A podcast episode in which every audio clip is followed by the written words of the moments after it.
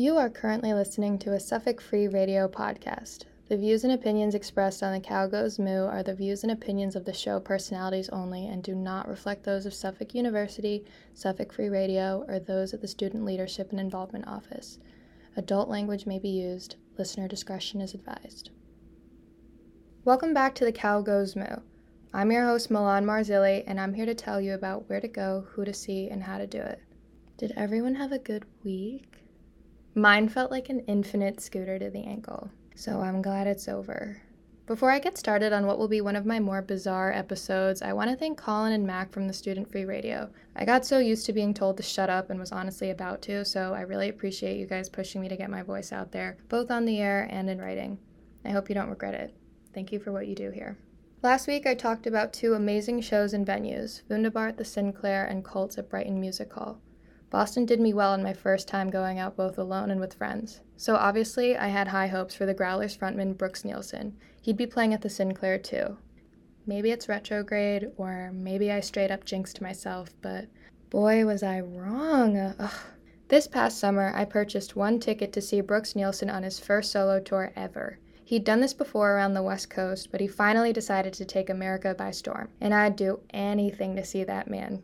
I don't care how corny it sounds. With the release of Hung at Heart in 2013, I became an instant fan of the Growlers. The song Salt on a Slug played in a record store in my hometown, and I was hooked instantly. It made me feel like sinking into the floor. Fast forward to my freshman year at the University of Vermont. I finally met some people who even knew the Growlers existed. I spent a lot of cold nights staring at the ceiling with my friends, playing their music on a small speaker, wishing we were all laying out in the California sun. That's what the Growlers' music feels like. But I've never even been to California. And I seem to always forget that people can say really cool things, but it doesn't always mean that they're really cool. I arrived at the Sinclair alone at about 7:30ish. For a Saturday night, I was surprised by the lack of, well, anybody in the street. I walked inside and stepped right up to the stage. By the time 8 p.m. rolled around, the floor was still pretty empty. I tried shazamming a song that was playing over the speaker, and a man standing behind me said, It's the Ramones. That's not very helpful, I said. He walked away. The song was I Want You Around, by the way. There would be no opener tonight, just Brooks and an island of misfit toys. Fifteen minutes went by. Nothing. 8:20 and he appears on stage with a jewel, a plastic cup of beer, and a raincoat similar to something you'd see in a Wes Anderson film. The filler bandmates all wore some pretty funky Anderson-esque outfits too. The band started playing and I almost fainted. Nielsen has the voice of a chain smoking angel. I'd roll around in glass just to hear this man read a bedtime story. Is that too much? Whatever, it's true, and I said the disclaimer at the beginning. but he's definitely not an artist that connects with the crowd. Like, he barely even looked at us standing there. He was just in his own world, I guess, and that's totally fine. The crowd managed to carry the energy. To my surprise, he actually didn't play many of his songs from his previous set list and those were definitely the songs that everybody knew. He sang a lot of random, personally written songs that he'd done on his solo project. Maybe I came unprepared, but after looking around and not seeing anybody else sing along, I realized that these weren't even the kinds of songs that pretentious douchebags can act like they knew. Anyways, Nielsen finally played two songs that united the crowd Black Memories and One Million Lovers. These are excellent songs, and they did feel like magic to hear live. I totally cried like a stupid little baby. At one point, he asked the crowd what they wanted to hear next, to which many of us replied, Empty bones, empty bones. But Brooks said no. A few more suggestions were thrown around, to which he replied no.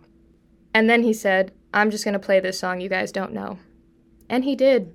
And then the band exited the stage. And then it was time for encore. But can we please get rid of this tradition? It's so awkward and it is so weird. Like, you, as the band, should know that we love you so much. We never want this night to end. Can't you just stay? Do you want me to beg for it? I'm so sick of encores. I'm sorry. Anyways, Nielsen reappeared and he looked really miserable actually. Maybe he was just tired. I don't know. He sang the same song that none of us knew. Like, I mean, he literally re sang the song that none of us knew. And then he left. I hung back for a little while because I was honestly one of the fans that was trying to see if I could get a set list. I am a big set list girl, but the Sinclair staff said no. And then we were all kicked out of the main room. I don't know. It was just a weird vibe. I don't even want to say that it was bad, but I don't know. I love the Growlers. This was just really different than what I was expecting. Do I regret seeing Brooks Nielsen live? Mm, yes and no, honestly. It was kind of like Batman taking off his mask and revealing himself to be an antisocial nepotism baby. I feel really bad saying that out loud because the Growlers actually appear multiple times on the soundtrack that saved my life, but it's super weird knowing that the person that I once considered to be a hero is like just kind of boring and like almost 40 years old with a jewel. You know what's not boring? A psych ward group therapy that is monitored via Zoom. Oh, yeah, now we're at the interesting part. Back in 2021, during yet another wave of what seemed like the never ending pandemic, I realized that I really fucked up. I made a mess of my life. Um, my relationships, my overall health, mentally, physically. I still hadn't finished school. I had absolutely no work life balance. I was truly just taking up space, and I was honestly doing a bang up job at even that. Side note if you get easily triggered, don't worry, I am sparing the gory details. That's not what the show is about. My second chance came to me when I woke up in the emergency room of the hospital that I was born in. I thankfully I'm able to laugh at the irony of that now. I had two choices. I could either enter one week of an inpatient program provided by the state, or I could commit to one month of an asynchronous. Hmm, I'm an English major that doesn't know how to pronounce words, huh? Anyways, that just means it's on the computer, like your online classes.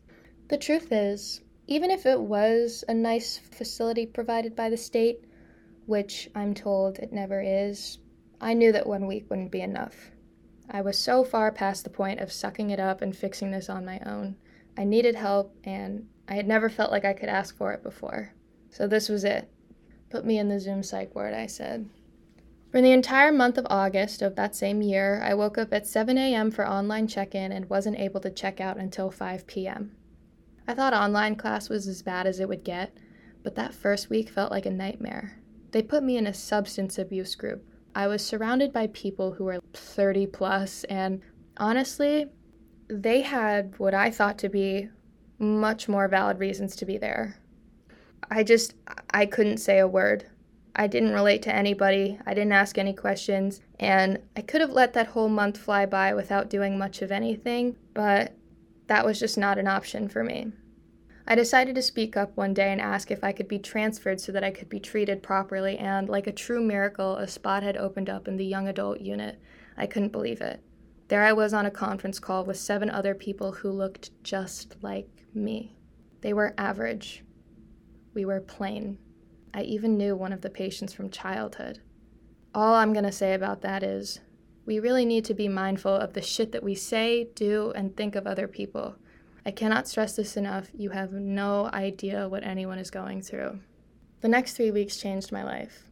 I was given a therapist that I'd be required to see weekly, and we decided to try to develop some coping mechanisms and lifestyle changes before restarting my medication. I ended up spending February and March living on my own in You'll never guess. Boston. I was finally able to start eating again when I was hungry. I woke up with the sun. Um, I loved walking around outside again, even on really shitty cold days, because you know how New England winters are. I was able to reconnect with a lot of old friends, even people that were acquaintances or that I was never really close to. So there I was, sitting in the attic of an old couple's home that I found on Airbnb when I decided that it was time to really give this life a go. I applied to two schools Belmont in Tennessee and Suffolk right here in Boston. At Belmont, I'd continue down the path of early childhood education, whereas at Suffolk, I'd be taking the risk of becoming an English major. I call it a risk because I was already so far behind pretty much everybody that I knew, and in spite of how supportive some people were, I could pretty much tell that everybody was losing faith in me. Fuck what people think, right? I picked Suffolk after having no tour or really any idea about this place. It was the biggest leap I'd ever taken. Sometimes when you know, you know. I spent this summer working two jobs to prepare for this big move to the city. I was quite literally selling seashells by the seashore, and my other job was pumping out smoothies at a little vegan cafe called Bull. The seashell gig was definitely more for comedic relief. Big pro tip life is a lot easier to get by when you're doing stuff for the bit, if you will. But Bull really changed my life. They're the reason I was able to start being my old self again. The one that had dreams, the girl that wasn't so afraid, I finally felt comfortable sharing my own feelings. I was excited to show everybody the music I was listening to because, yes, we were allowed to be on Aux. And I even started dressing like I actually wanted to, which probably sounds super stupid, especially if you see me walking around this campus. I look so boring, but I used to spend hours like ripping myself apart. So trust me, my Adam Sandler fits, I love them dearly. the biggest positive impact that this group had on me was convincing me to put myself back out there and to be open to all kinds of new relationships. I'm not just talking about love, but friendship too. I had spent so long trying to shut people out out of fear of experiencing like any more loss, seeing how I reacted when things went wrong. I'm glad that everyone there cracked me open because now I finally have something to miss. And I'm so happy to be able to say that about a group of people who used to be strangers. I always thought missing things had to feel bad, but it really is nice having something to miss. Second chances come in a lot of forms. And although some things will always go unforgiven, the best thing that we can do for ourselves is change our behavior and let our actions speak for themselves. It's important to forgive ourselves when we start to heal too. We need to give ourselves the same energy that we do when forgiving others, you know, even when you forgive the people that don't really deserve it. I could have graduated by now and been living a way more normal adult life, but I never would have made it to this exact moment right now had my life not played out the way that it did. Rock bottom will humble the fuck out of you. Honestly, sometimes it's easier to rebuild when you have nothing left to work with. Sometimes life just forces you to start over. If we're lucky enough to be given another chance, we have to brush off our knees and take it. I hope you give yourself second and third and millionth chances over and over again. I hope that maybe this is the sign that you're looking for, or you just realize it because I really don't want a hospital bed to be the thing that snaps you out of it. For those of you who are struggling with anything, trust me, it is not a cliche when people say it. Proper forms of rehabilitation, therapy, medication, any positive change can get you where you want to go. It's going to be difficult and it will feel horrible most of the time, but pretty soon, even the small things like waking up in the morning will feel amazing. Believe me, I still have really bad days, but if there's anything I've learned, it's that all feelings pass, whether it's in a moment or a week later, whenever they do. Find ways to cope until they do. And if good times end, just know that the soul crushing ones do too. One of the best resources that I push time and time again is simply texting home to 741 741. H O M E to 741741. Pause this and save it in your phone. This is a 24 7 hotline via text, but the crisis hotline also provides instant messaging and a phone number that can be found on their website. So, whatever you would prefer, I promise they have it. This is perfect for you if you live with your parents, with your roommates, with a partner, or even if you're out in public and you seriously need someone to talk to. The best part is, it doesn't matter what crisis you're experiencing, they'll get you in touch with a trained counselor. If you made it this far, if you're still listening, thank you.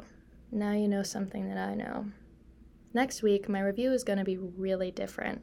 That's all I'm saying. The cow goes moo, and don't you forget it.